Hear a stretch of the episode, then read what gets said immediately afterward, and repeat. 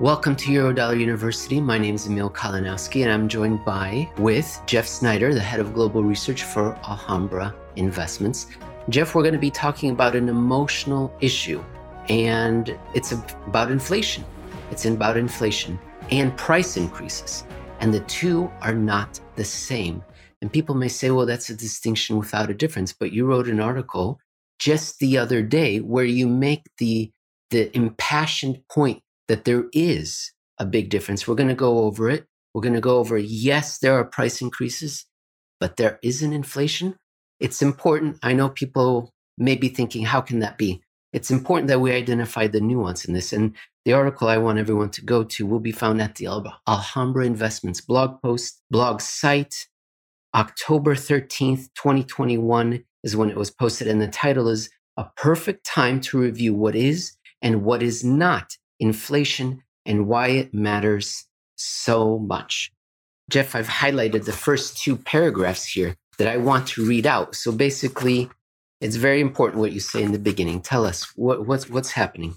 You know, I think you hit the nail right on the head, Emil, when you said that, you know, people get the idea that if prices go up, how is that not inflation? What is the difference? And why, if there is a difference, is it just a technical thing? There's one of those technicalities that we, maybe economists throw out there once in a while to throw everybody off the scent. I mean, it kind of sounds fishy when you say prices are going up, but it's not inflation. Well, wait a minute, prices go up, that is inflation. But as it turns out, in fact, uh, there's a massive, tremendous difference, not in just what it is, but what it means. And that's really the two parts we want to go over today is that what is inflation and what is not inflation, even in an environment where consumer prices are going up? And what does it mean that if consumer prices are going up and it's not inflation? What are the two differences here? And they're actually very, very, very uh, crucial distinctions. Let me quote you by clarifying the situation, demonstrating over and over how there is no money printing Therefore, there can't be inflation.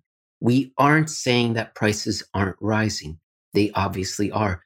But by dispassionately analyzing the situation, given its clear lack of any monetary basis, what we are doing is pointing out what instead must be responsible for driving costs of living higher.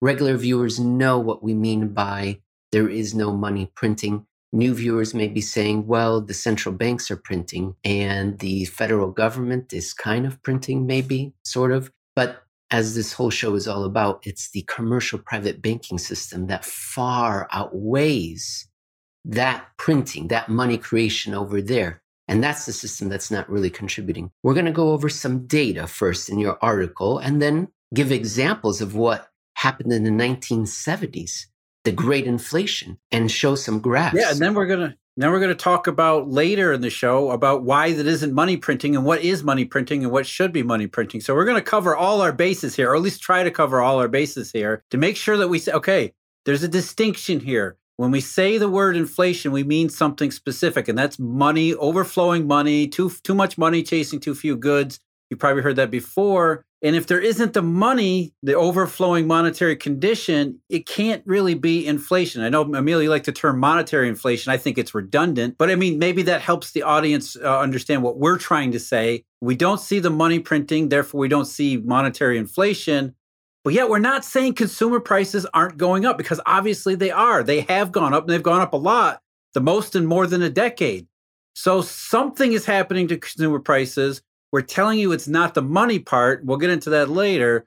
So, what is going on and why does it matter? September CPI in the United States, released on the 13th of October, 5.4% year over year increase. That's very, very high. That's the headline, everything included food, energy costs. What about just core inflation, right? If we remove the food and energy, maybe that shows us the underlying less volatile day to day stuff that's not food or energy, that's also up very high, 4% year over year. That's in line with what we've seen between May and August for both of those measures. What about the month over month figures?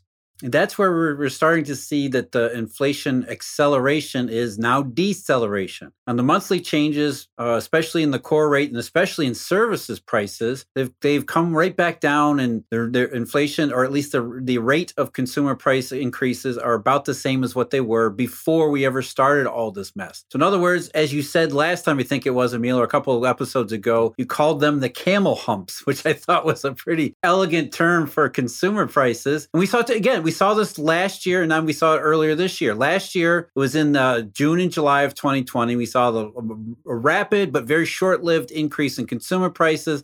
Then it went away, it proved to be transitory. And then it started all over again earlier this year in March and April.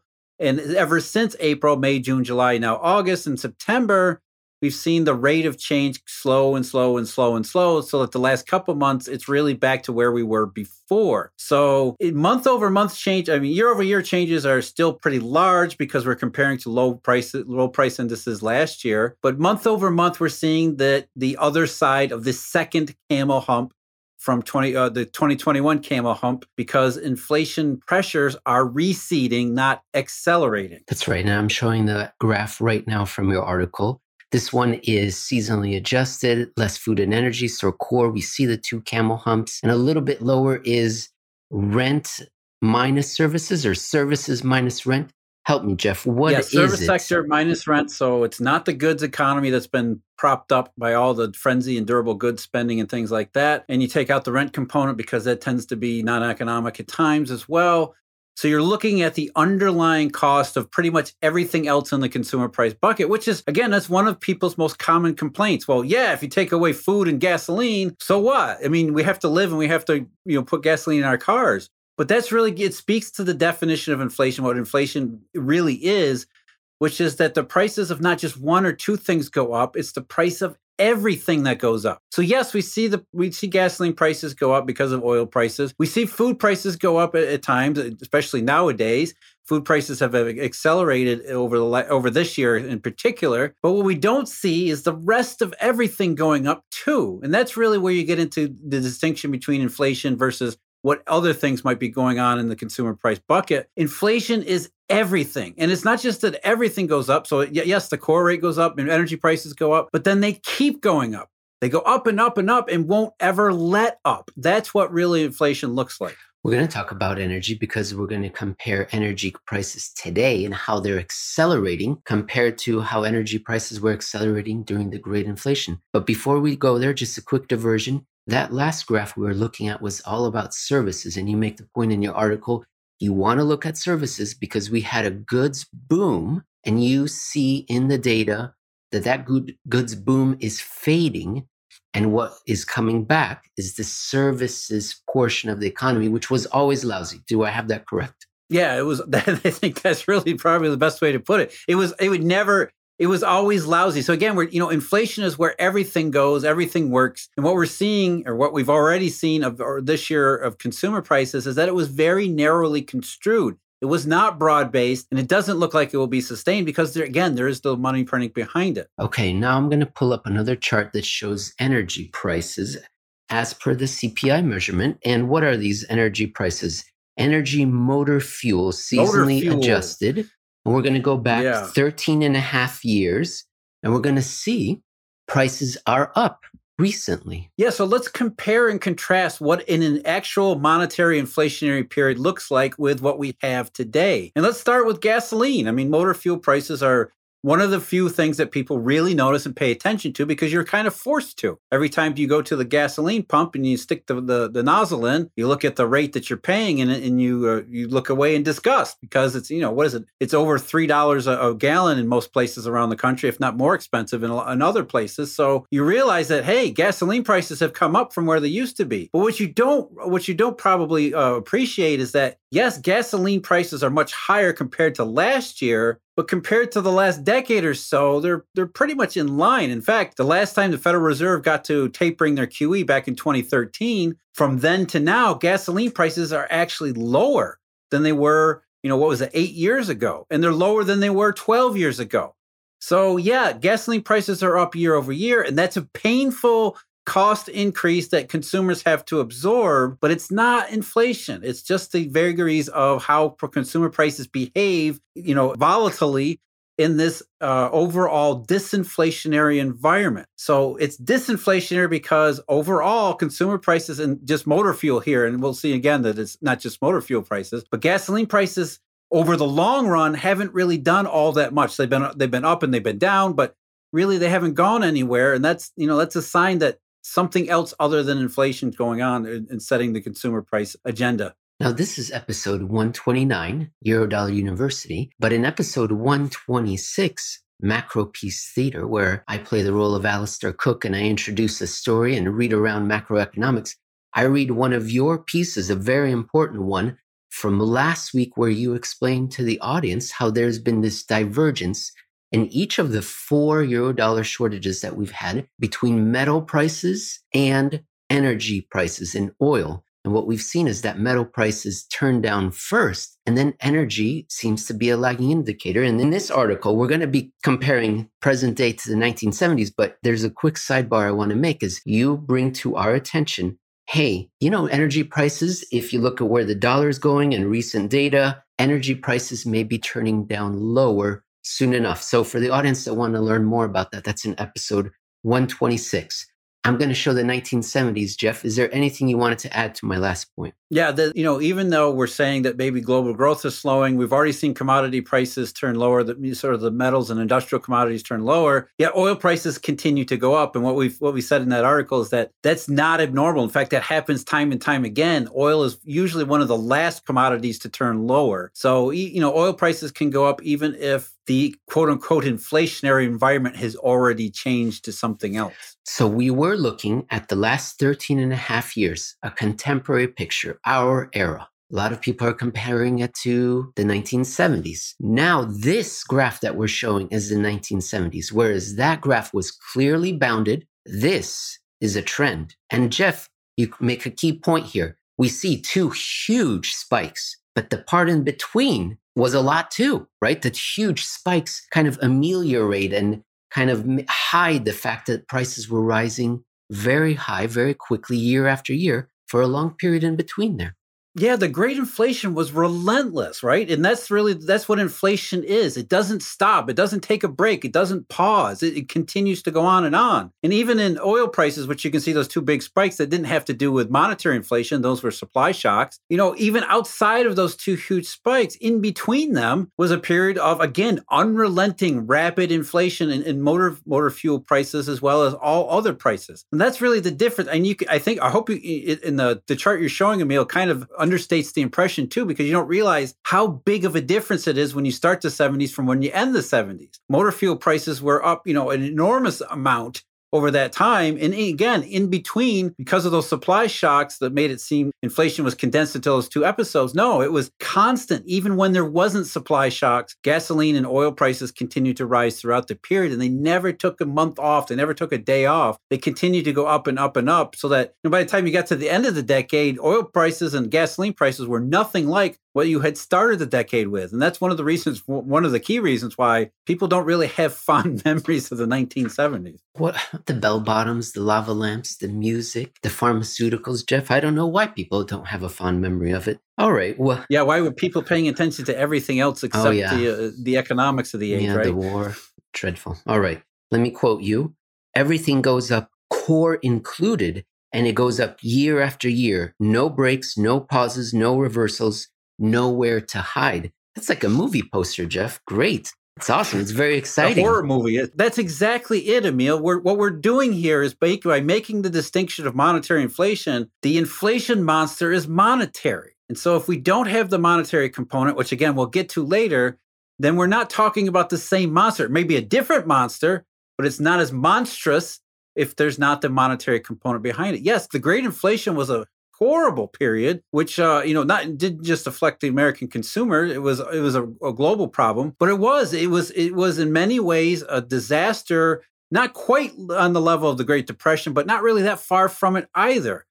And understanding why and what happened in the 1970s is important because we're trying to figure out whether or not we're repeating that, or if we're not repeating that, what exactly is it that's going on right now? And you can see the huge difference between again, unrelenting uh, uh, consumer price pressure that was everywhere. It wasn't just gasoline, it wasn't just food, it was everything. So even the core rate, this is why we scrutinize the core rate so much because it's not that we're ignoring food or energy prices. What we're trying to see is if these consumer price trends are getting into everything. And so if it affects the core rate in the same way as it does gasoline or fu- fuel, whatever's going on, then we're starting to think, okay, there's something unifying, there's something something really inflationary here because even the core rate is going up relentlessly month after month, year after year, at a quick, heavy, painful, uh, uh, disastrous pace. So, for the audio audience that are listening to the podcast, we just showed a chart from comparing the core rate from 1970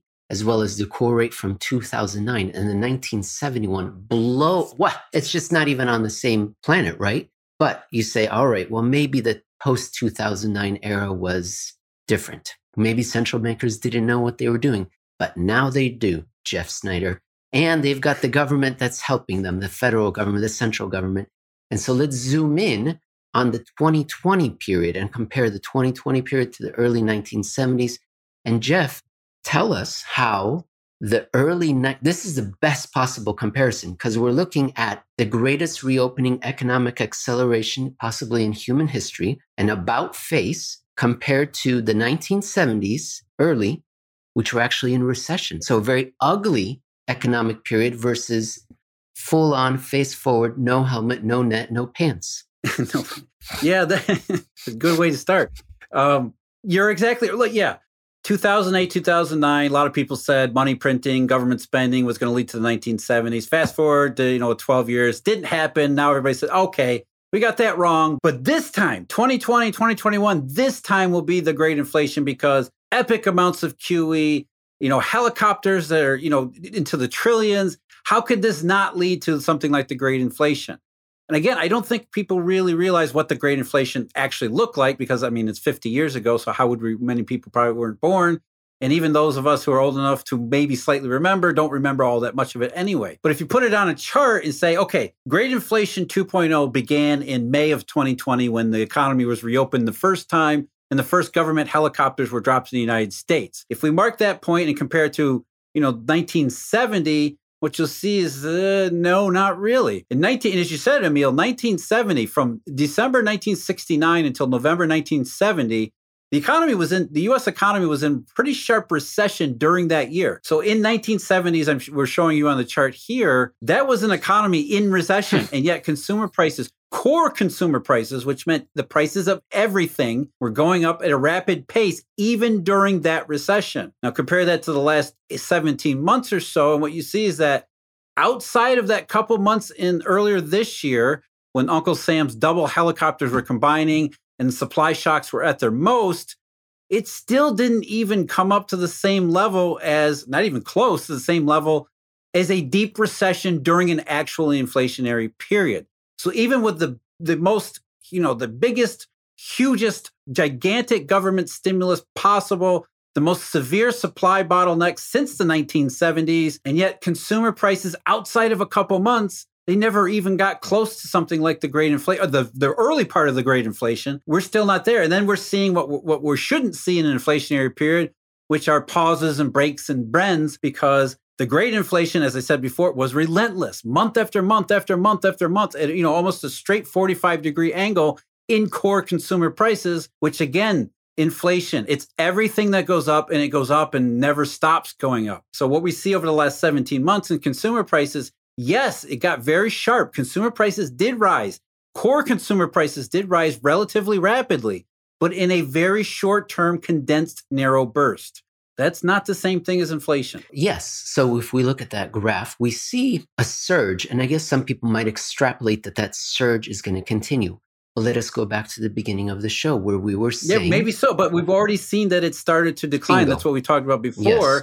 That the month over month changes that you know, the camel humps, the second part of the camel hump is already pretty well defined. And you can already see the bend in the core consumer prices and services prices, which suggests no, that they're already, we, have already seen the break. It's, it, we're, we're, in fact, by looking at it this way, we're actually isolating the cause here.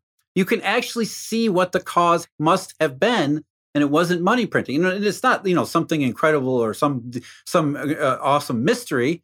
It was you know, the government dropped a bunch of money on the economy and it responded for a short period of time, but that's not inflation. Yes, consumer prices went up, but for that reason, which means, you know, if it's not if it's not money behind it, if not money printing and it's not really inflation, then we wouldn't expect that it would continue. It's not going to be like the great inflation. It's going to have its short run impacts, which are there. You can see them. Prices went up, but then they don't go up at the same rate after it's all over and set all over and done with, which is where we are now. Any final thoughts, Jeff? In the in the article, you say the Federal Reserve is right, but we shouldn't blame them for this. We should blame them for any other things. Do you want to touch on that?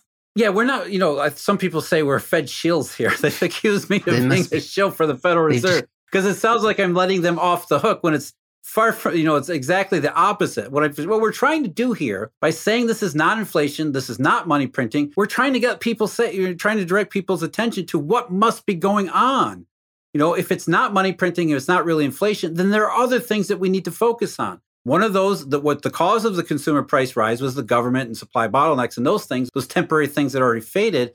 The other part of that is the money printing. Since there is no money printing, that has serious ramifications. Those ramifications aren't inflationary, though, they're deflationary. So we're not letting the Fed off the hook we're putting the Fed on the right hook. We're not saying the Fed should be blamed for money printing because there wasn't money printing. Instead, we're saying the Fed should be blamed because they won't admit to the world they don't print money and that we've been, we've been living with a monetary shortage for a very long time. And that has created the lack of inflation, the lack of economic growth, and left not just the United States, but the entire global economy in a horrible position where we haven't had legitimate economic growth for more than a decade, which has caused enormous consequences. Just none of those consequences are inflationary. And so nothing has changed in that regard. So we don't see the money printing. We don't see the consumer price increases as inflation. We see them as something else. Yes, they did go up earlier this year, but we're already seeing the other side of that which is consistent with the idea that there was no money printing. It's something else, and therefore we have other problems to worry about. In part two of this episode, we're going to look at what commercial banks are doing in the United States, private banks, not public central banks, because they are the ones that create the vast amount of money that makes the global economy run. And we're going to review the Z1 financial accounts, and we're going to see where they're putting their money. And that's going to show and re what what's the word? Reconfirm re-underline the point we've made in this video right now is that inflation is going to be very unlikely because of what banks are doing. Inflation. We just discussed it in part one of this episode saying that we're seeing price increases but not monetary inflation. Don't kill me jeff snyder head of global research for Alhambra partners. I know you say monetary inflation is redundant. That I guess that's just how I roll. Redundancy. We're going to point out to the audience what we do need to see. In fact, that's the title of your article. Until this changes, forget inflation. Banks bought epic amounts of safe liquid assets in H121. You can find that at Alhambra Investments. It was posted on the 9th of October. All right, Jeff. Well, spoiler, go ahead and tell us what is this that needs to change? Yeah, I think I didn't leave enough out of the title, so we can just go home and wrap it up, right? I mean, that's pretty much everything.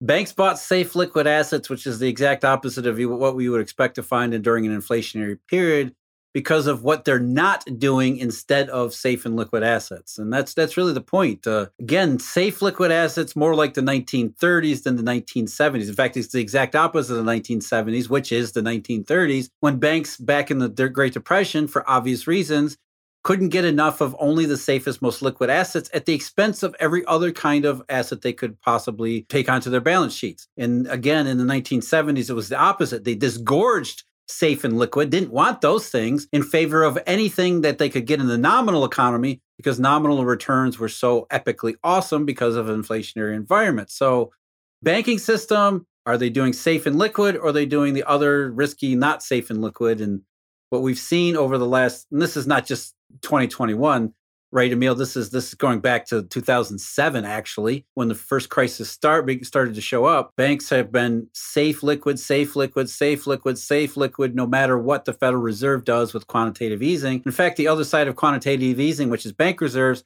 guess what that is? It's not money printing. It's another form of safe and liquid asset that banks can hold on their balance sheet at the expense of doing risky activities in the financial economy. Ladies and gentlemen, you're watching episode 129 where we're discussing present day. In episode 128, I read out Jeff's essay from last week from Real Clear Markets, where he compares what we're going to be talking about right now to the Great Depression. So I encourage you to listen to that one. Jeff, let me give you some numbers right now. Uh huh. For the first three months of the year, depository institutions added $52.2 billion worth of very safe liquid securities, treasuries, right, Jeff? Is that right? Yes, absolutely. And that seems like a lot. Guess what we saw in Q2? So Q1, 52.2. Q2, 93.4 billion of more safe assets, just treasuries. But it's even more, Jeff. They also added an incredible amount of agency, government sponsored enterprises and federal agency debt, right? They added, how much did they add? 353.9 billion. That is a total of half a trillion, if I do my math right now, of safe assets. So you're buying. And this was, remember, first half of this year, right, Emil? This was reflation. This was inflation. This was everything is awesome, period. This is supposed to have been the six months where the last thing you would want are safe and liquid assets. You're supposed to be selling safe and liquid assets. Remember, Jamie Dimon said in December of 2020, I wouldn't touch treasuries for the 10 foot pole. Well, every other banking entity did. In fact, they couldn't get enough of them. The numbers that you quoted, the 50 billion in the first quarter and the 90 billion in the second quarter. Well, the 50 billion would have been one of the largest quarterly increases in the Z1 history uh, pre 2020. And the 90 billion in the second quarter was the second largest quarterly increase in history. The only larger one was the second quarter of 2020, which was the aftermath of the great second global financial crisis. So why the hell are banks buying only safe and liquid assets in these kinds of numbers during the first half of 2021, which is supposed to have been Everybody said, you know, historic bond sell off. Interest rates have nowhere to go but up. Yet banks are buying safe and liquid in amounts that we haven't seen outside of crisis era. As shocking as that is, more shocking is the lending that the banks did, or more precisely, did not do, Jeff. That's how money creation works in the modern economy. That's where the vast amount of money comes from. How much lending did they do in this last quarter? Well, actually, they didn't. Lending declined by a further 25.5 billion. Was that just Q2 or for the first whole first half? That's the first half. So banks, as you said, they're adding half a trillion in safe liquid assets and lending declines by 25 billion, which isn't a huge decline, but that's not the That's point. huge decline. It, those those two roles have should have been reversed. Yes. We should be seeing maybe not half a trillion in lending, but something, you know, hundreds of billions certainly overall net.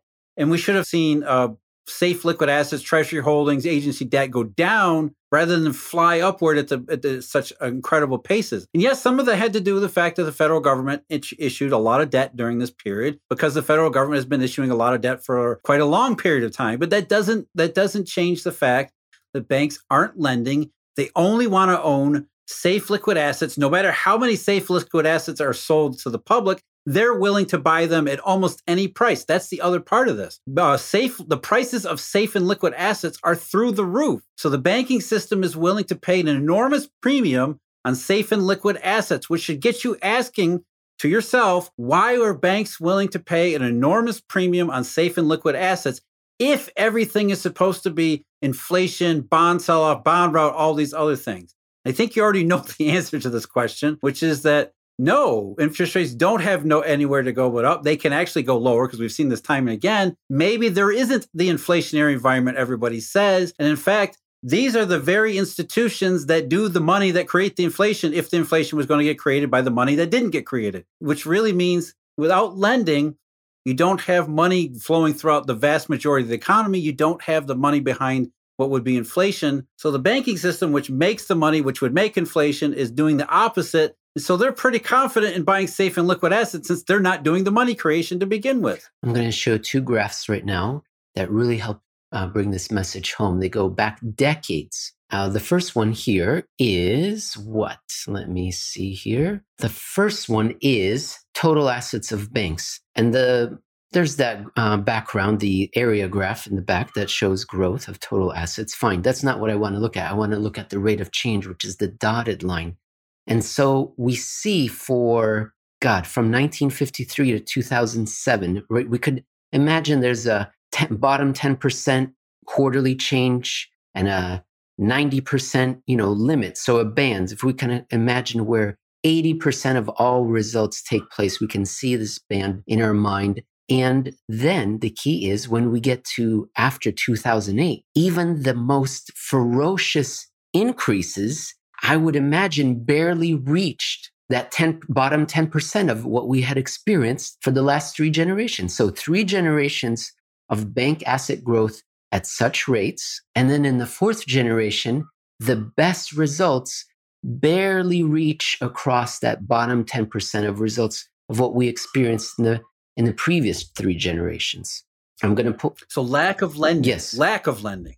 Yeah, and I think that's you know that's another part we need to point out too is that you know we think bank lending there's more bank lending now than there was in 2008 bank lending has increased over the last 12 years but it has done so as what you were just pointing out at a much diminished rate of change. Even though that rate of change is positive, it's no longer the same rate of change as it was in the in the entire post-war history, certainly past the 1950s forward up until 2007. And that is a contraction. In a nonlinear world, a lower rate of change, even though if it's positive, it's less than the rate of change that we quote unquote need to continue with global growth and, and global uh, progress, then that is monetary contraction. That is lending contraction. That is too little money growth and lending uh, credit growth in the real economy.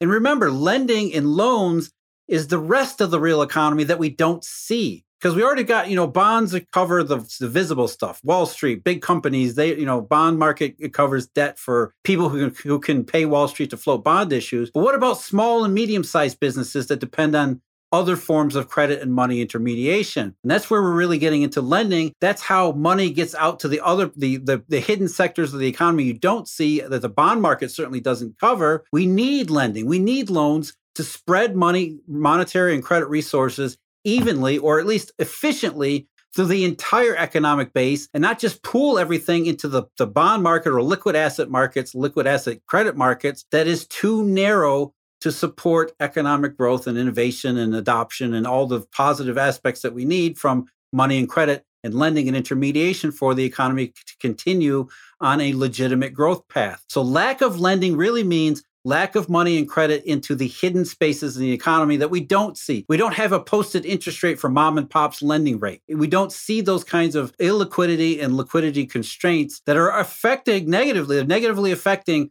these vast portions of the global economy. And that's why money or lack of money, lack of lending becomes lack of economic growth. Now, Jeff, I'm going to show the next graph. And here we're going to be focusing on the proportions of safe assets and total assets. And there are two years that I want you to bring to everyone's attention 1955 and 1962.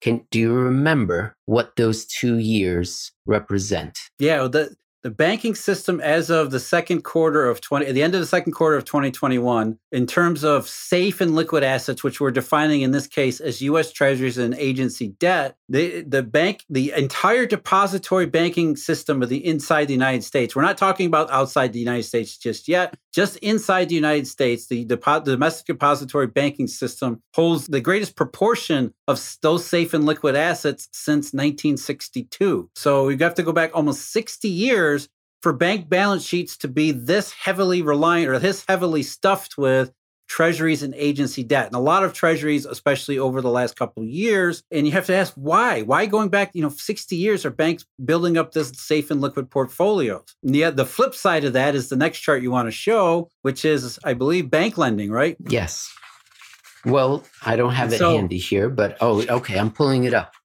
Go, go, Jeff. 1955 then. So if banks are holding treasuries and agency debt, as well as bank reserves from the Fed, remember that's another form of safe liquid asset. So they're holding all of these things in lieu of lending, which is what we just got finished saying. And so bank portfolios in both the first and second quarter of this year fell below 50% lending for the first time since the 50s. Banks haven't had this little lending on their in, in their asset side since you know the eurodollar first started which boggles my mind. But again it speaks to the very clear behavioral preferences for how banks are constructing their balance sheet and conducting their activities. They are not lending. They are not doing risky activities. They're sticking to the safe liquid for whatever reason. And you know just describing what these assets are gives you the answer behind the you know give the answer for the reasons why banks would be behaving in this way they prefer safe liquid assets at any price rather than doing risky illiquid type of uh, lending or anything similar to that because of the liquidity safety perceptions the environment that they're operating in you can reach jeff snyder at Jeff Snyder underscore AIP on Twitter. You can reach me at Emil Kalinowski and you can reach Rank Dawson the third at Rank Dawson. Who is Rank Dawson? He's someone who messaged me and said, Emil, Jeff, hi guys. What does the neck next to loans mean in the graph? And I think he meant sec. I'm going to pull it up again, Jeff, because I too said, what the what? What does this stand for? I think sec. What is it, Jeff? Tell us this dashed line or neck. Yes, loans neck, the red dashed line. What is that? Yeah, neck. it's a it's a classification in the Z1 law in the Z1 uh, statistics, which is one thing that you see in, in a lot of these uh, aggregated data series, which is not elsewhere classified. Which simply means there's loans we don't we don't really know how to classify them or what bucket they're not mortgages they're not commercial loans we don't really know what the hell they are but they're loans so they they go on the balance sheet as loans not elsewhere classified. Fantastic. And it's just thank you. You see this a lot in the data because we don't have a perfect view of what banks do. They kind of give us a snapshot every now and again, but even then they don't want to give us all their information. And so there's a lot of miscellaneous. There's a lot of other. There's a lot of not, not elsewhere classified throughout the data. So it's a loan, or it's not a loan, it's something, but it ha- you know we don't really exactly have all the details behind it, and it's it's not a small, insignificant, it's not a trivial portion of lending assets either. Now, again, ladies and gentlemen, this is episode 129 and 128. We'll be talking. I'll be reading Jeff's work about the Great Depression, comparing to this. But in this article that we're discussing is a fantastic graph that really brings it home. You see the same symptom, the same behavior so pull open the article and then you'll be able to see that graph. Jeff, earlier you mentioned we're going to be talking about other countries. We're always talking about the United States and people that, you know, from other countries, they say, well, why don't you go take your United States bank loans and stuff it? Because in Japan and Europe, we're loaning out the wazoo. Is that true? Let's talk about Japan first. Oh no. Does anybody actually say that? I hope it's, not because it's not true and it hasn't been it hasn't been true for a long time. It's poetic license. In fact, the United States, the the domestic depository institution in the United States and lending their lending is actually the best global case out there. You look at Europe and you look at Japan and it's much much worse. Uh, and again, J- uh, Japan the bank lending broke back in 1990 and has never recovered. And then you go to Europe Europe, like the United States and the rest of the developed world outside of Japan, they broke down in August of 2007 and it's never been the same since. It doesn't matter what QEs are done in any jurisdiction, how many bank reserves are printed or created, makes no difference. Lending will not happen. Banks refuse to lend, preferring only safe and liquid investments. So again, for the very fact that they're doing, they're behaving this way, which mimics bank behavior from the 1930s, not the 1970s, you can kind of get a sense of what we're tr- what we're doing here. If we're thinking that the current environment is actually inflationary, it needs to have the monetary component behind it in order to be actually inflationary, which is broad-based. The price of everything goes up and it goes up for a long, long period of time. It's relentless. It never stops. It never takes a break. That's because the money printing just keeps coming and coming and coming. So if there isn't money printing, what we're telling you already from the best case scenario, which is domestic bank lending, the, the money isn't there, then what's going on this year and what's going to go on next year can't be, I hate this term, Emil, you're going to make me use it, aren't you? It can't be monetary inflation because there is no money. There's no lending. The banks are telling you it's not there. without that money in lending, there is no inflation. Yes, consumer prices did rise, as we just talked about in the previous segment, but that wasn't because of money printing or money at all. That was due to other factors. So, by, by the lending data alone, again, the domestic depository institutions are the best lending case across the developed world right now. And it's not there at all. So no money, no actual inflation. Consumer prices are going up for other reasons, temporary, transitory reasons. We're going to discuss a little bit more of this in part three of this episode. But before we go, Jeff, I was thinking that sometimes on these episodes, we show individual bank balance sheet sizes. I think we've done that a couple of times where I show the size of Goldman Sachs since 1997 all the way to present, uh, JP Morgan, banks in Europe, and so on, Switzerland, the, uh, Britain. And what we see is an exponential increase up until 2007, until 2008, and thereafter sideways down a little bit up. But you know what we saw in 2020, another 2021, is an increase. So you would think, wow, this is good news, right? They're expanding their balance sheets.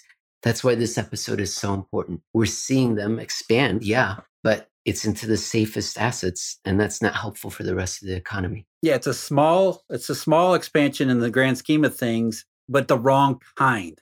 We don't want them to be buying U.S. Treasuries and agency debt. We want them to be lending. We want them to be undertaking uh, risky activities. And what we really want is risky activities to go along with meaningful balance sheet expansion, not just forced balance sheet expansion because of safe liquid assets. Jeff, do you know what the 10 year anniversary gift is? I don't know what it is, but I'm going to go to my local Hallmark store and get it to celebrate the 10 year anniversary of MF Global imploding and you know scaring the global economy even more. Uh, let's talk about that in part three. MF Global. What does the MF stand for? I don't know. Maybe Jeff Snyder does. He's the head of global research for Alhambra Investments. My name is Emil Kalinowski. This is Eurodollar University. We're going over an a article that Jeff posted at the Alhambra Investments blog. It was posted on the 11th of October. And the title was The Great Eurodollar Famine The Pendulum of Money Creation Combined with Intermediation. That's going to be the key from this episode intermediation. But let me start out with a little quote here. The name MF Global doesn't mean very much these days, but for a time in late 2011, it came to represent outright fear. Some were even declaring it the next Lehman, while the bank, quote unquote, did eventually fail and the implications of it came to be systemic, those over, overly melodramatic descriptions actually served to downplay the event in public imagination. Interesting. I don't get it though, Jeff. What does it mean? What well, you say it's the next Lehman, right? That's what a lot of people are calling it because that's, you know, we live in a clickbait society and that's what everybody wants to do. So you think if it's the next Lehman, then what follows it is going to be another crash. So it failed, but there was no crash. So therefore, people were left with the impression that, oh, it was a big nothing because it didn't live up to the hype. Well, maybe it didn't live up to the public hype, but in private or in, in the shadows where we live and where, where you and I live in this Eurodollar world, it had enormous consequences because it represented essentially the final nail in the old way of doing the money business. And the old way was really the new way, which was shadow stuff, off balance sheet, SPVs, SIVs, uh, you know, these these modern techniques to make balance sheets the most most efficient they can possibly be, which allowed for a lot of rapid money creation, therefore, you know, global growth, global trade, as well as doing too much of those things in terms of asset bubbles all around the world. You know, credit fueled asset bubbles, money fueled asset bubbles, whatever you want to call them. That's really what we're talking about here. We talked about just in, you know, in the previous segment about deposit institutor, depository institutions don't want to lend, they don't want to do risky activities. There's not enough liquidity in the environment to do those things. The story of MF Global is really sort of the last chapter and why that is what really happened in 2008, what really failed. It wasn't, you know, money, it was a monetary system where the function of money creation and intermediation had been intertwined for various reasons that we've talked about in the past. I'm sure we're going to spend a lot of time talking about it in the future. Those two functions intertwined meant disaster, but when the lack of money creation started in 2017 or 2007, it didn't restore the intermediation function. And we can talk about what those mean as, as we as we go forward. Definitely. That's the key of this episode. Money creation versus intermediation how they went wrong, when they went wrong.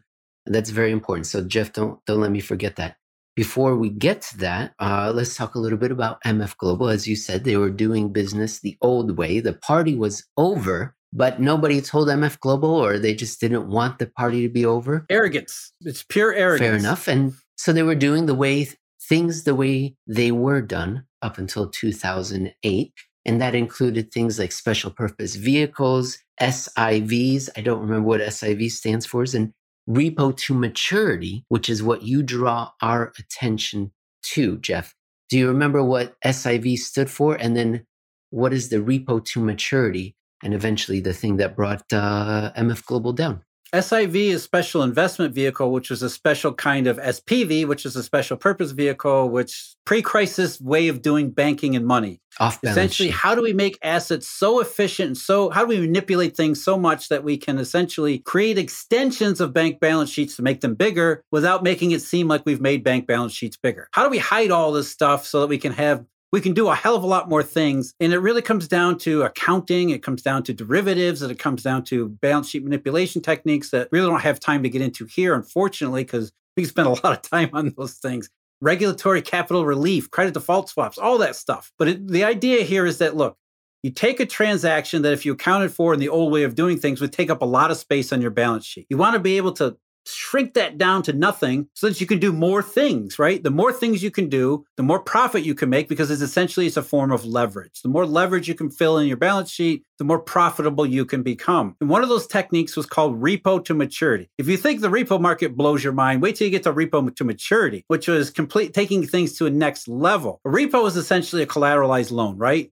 It's it's an overnight an overnight loan that goes on and on and on. So rather than to have a loan on your balance sheet, even though it's a safe liquid you know liquid arrangement where it's just a safe repo using collateral, let's instead of doing that, let's book the entire cash flow, the anticipated cash flows of that repo transaction from now until it expires.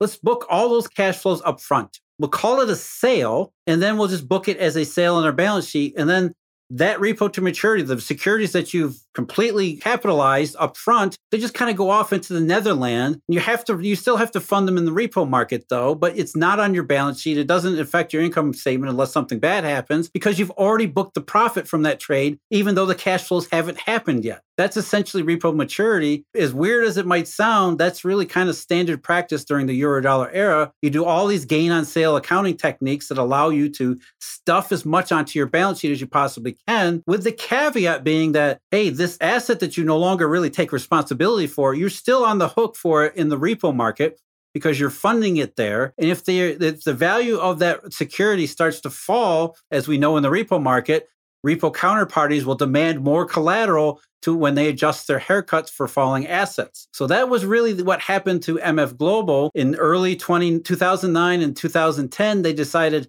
we're going to buy a bunch of these troubled Greek and Italian and, and Portuguese uh, sovereign bonds because we believe the European Central Bank will stand behind them. And so they're trading at low values with the ECB support, obviously we're going to make a ton of cash on these trades because it's the ECB. Nobody's ever going to fight the ECB, and those value the value of those bonds are going to go up over time. So we can make a killing. And we don't have to fund this on our balance sheet. We'll do a repo to maturity trade with Greek debt. And then when the Greek bonds do come due and they're paid off in full, we'll have already booked that profit ahead of time before it ever even happens and it's all funded in the repo market. And of course, you can see where this started to go wrong in 2011 when the value of those Greek and Italian and, and, Irish and Portuguese and Spanish bonds started to decline, regardless of the ECB's explicit support by then, which caused this ripple effect in the repo market where haircuts had to be adjusted. And all of a sudden, MF Global, which was expecting nothing but profit from this trade, started to get a call from JP Morgan, their tri party repo dealer, saying, We need more collateral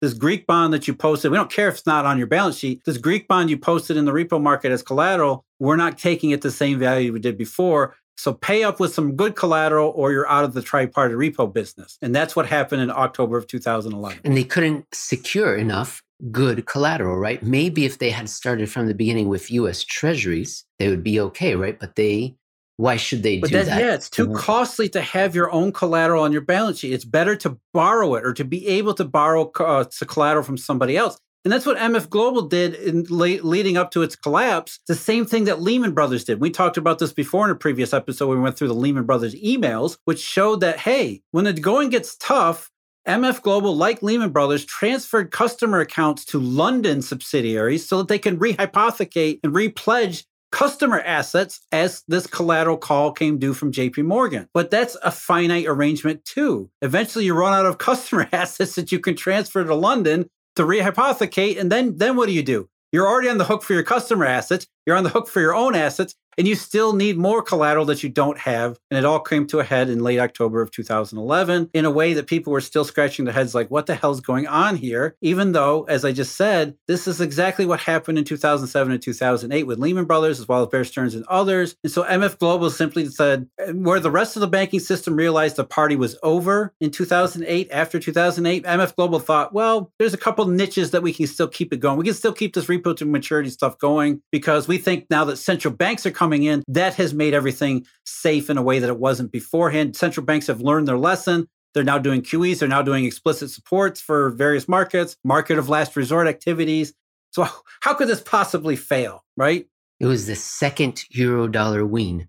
And this one scared everyone straight, right? We had uh, Bear Stearns, Lehman Brothers, American International Group, and now MF Global. And as you often say, 2011 was the final nail in the euro dollar coffin. After this, people said, banks said that's just too risky. We've had, we've seen enough examples to stop doing things the way they were done before. Oh. As much as we loved it, as much as we loved stuffing as much assets on our balance sheet as we possibly could, doing all these ridiculous counting, accounting, insane lending, all that crap. They love doing that stuff. They realized that, yeah, you know what? We thought there was no downside before 2007. We realized we were wrong. There actually is a downside, and the downside is the worst kind of downside, which is if you were a shareholder of Bear Stearns, you didn't look at Bear Stearns near failure positively. You looked at it as, oh, I just got wiped out. Management just got wiped out. If you were Lehman Brothers, Lehman Brothers wasn't just a systemic shock for anybody operating Lehman Brothers, they just got wiped out. MF Global. MF Global was, hey, we're still going to do things the old way, this off balance sheet way, as long as we can because we think central banks have fixed everything. Oh, we were wrong. Central banks can't fix it. And oh, by the way, the old way of doing things ended up wiping us out. So it was an abject lesson, the last abject lesson the system needed to learn, which was the old way of doing things high leverage, high capacities, high efficiency on the balance sheet. We can't do them anymore because the risks are too great. And so that was why it was a systemic rupture. 2008 wasn't about subprime mortgages. And it wasn't a one off temporary event. It was a systemic rupture in the very nature of way money does money creation and intermediation functions intertwine and interacted in the global marketplace and the global economy? Let's talk about that. So there was exponential money creation, and somehow intermediation got, as you say, intertwined with it. I'm going to quote you. Intermediation is supposed to be about matching the wider, real pool of savings to worthwhile economic projects that have a real productive impact on the real economy. MF Global's repo to maturity transaction cannot be fairly classified as real intermediation since the firm knowingly advanced credit to an economically unfeasible obligor with the explanation that the price would never reflect that reality. This crystallizes, I believe, just how far the financial system has moved away from real intermediation and reflects the biggest part of the real problems in the real economy. Money is no longer productive in economic terms and has not been for decades. Wow. Tell us more. So, if you have the ability to create money out of thin air, and you're also responsibility for redistributing that money throughout the economy, which is what intermediation really is, it's the redistribution of monetary resources to places where it belongs, right? There's demand and supply for money. Supply for money you know, that's that off balance sheet, efficient leverage stuff we just talked about. Let's talk about redistribution intermediation. It's supposed to be where you match demand with supply. And that means that you look at certain projects and say, well, this one's worth lending to and this one's not. This one's worth lending to because we think it has a high good, it has a very good productive use and it has a good chance of paying off in the future. This one is not a productive use of money because it's it's insane. You don't lend to this kind of people who they have no ability, no business plan, no no reasonable way to pay it off. But when you have the ability to create money and it's unrestricted and then that becomes perverted under, you know, certain conditions such as the great quote unquote moderation, then the money creation function overwhelms intermediation because then you're just creating money for anything any purpose. You just lend to anything and everyone because you have the ability to create money. And as you have the, as we go through, uh, you know, something like recency bias where nothing bad happens, then you think that, oh, nothing bad will happen. So we can just continue to create money. We can continue to stuff all these assets onto balance sheets, off balance sheets, do gain on sale accounting, repo to maturity, all these other things. We can keep doing them because there doesn't seem to be a downside to it. And that had, that simply overwhelmed the intermediation function because there's so much money to be created, you stop caring about who you're lending money to. You don't care if the project is economically viable. You don't care if the price reflects the lack of economic viability. You just got all this money that you can create, so you just throw it everywhere that's possible. You just saturate the entire world with credit because you have the ability to do so and you haven't been stung by the losses of the down, the potential downside of doing it. And that's really what the 1990s and middle 2000s became was the money creation function got so bad and so inefficient or so efficient and so leveraged that it overwhelmed intermediation to the point that we were giving subprime mortgages out like you know by the hundreds of billions which in any type of legitimate intermediating environment that never would have happened so that was money creation overwhelming intermediation and you think well if we stop the money creation, we start introducing brutal discipline, you know, failure of Bear Stearns and Lehman Brothers and AIG, and eventually MF Global, that will mean banks have to go back to being more intermediaries and less money creators. But that was the pendulum swung in the exact opposite direction. Instead, what happened was as the money creation function got destroyed, MF Global being the last example, one of the last examples of it, of the downside of doing it. We didn't go back to an intermediating environment. We went back into an environment where banks said we were giving out way too many loans before the crisis. Now we're not going to give out any loans. We're going to go only safe and liquid. So the lack of money creation actually put the uh, into intermediation function into the exact opposite spin, where we no longer get enough anything. So we went from way too much money creation, not enough intermediation, to no money creation and still not enough intermediation, but for the opposite reasons. And that's really, again, going back to our inflation thesis here. There isn't the money creation because of this. And therefore, if there isn't money creation because it's not lending, it's not redistributing across the wide base of the economy, it's not going to be inflation. Just, we're going to go over some graphs to end the show to put some visual context exactly to what you said. But before we do, I just wanted to tell the audience, in case they haven't heard, that uh, in 2014, the Bank of England gave it their best estimate of how much money creation is done by the private side versus the public side. Because new listeners may be saying, well, you know, maybe you're exaggerating, Jeff. What is it, 60 40, 70 30, you know, Federal Reserve versus commercial banks? And the uh, Bank of England came up with a number in the 90s, like 93 or 97% of money creation in that they're able to track and identify in Britain, just Britain, is by private banks. So if the private system is hobbled, what does it matter what the, the three or 5% is doing? You got to fix the private bank magic money tree. You got to water it. You got to fix it. All right, I'm going to. Sh- and as we just stated, I don't agree with their seven percent or three or five percent either. I think that's giving themselves way too much credit. Yes, it really is. Commercial banks are nothing. Yeah, and if the last dozen years of QEs hasn't hasn't demonstrably, conclusively, unambiguously shown that to be the case, then you'll never change people's mind because they don't want their mind to be changed. The evidence is overwhelming. Money creation is a private function, not a government function. And, it, and when money creation function and the intermediation function are so impaired, it absolutely does not matter what governments do. And that's really kind of the overriding point here. As we've this entire episode that we've gone through, you know, thinking about inflation from the perspective of Uncle Sam's helicopters, yeah, those have a temporary impact, but why don't they have a bigger, more lasting impact? And this is the reason why. The monetary system is impaired. And the reason the monetary system is impaired is because it relied upon banks doing really stupid things. Now, we don't want banks to do stupid things.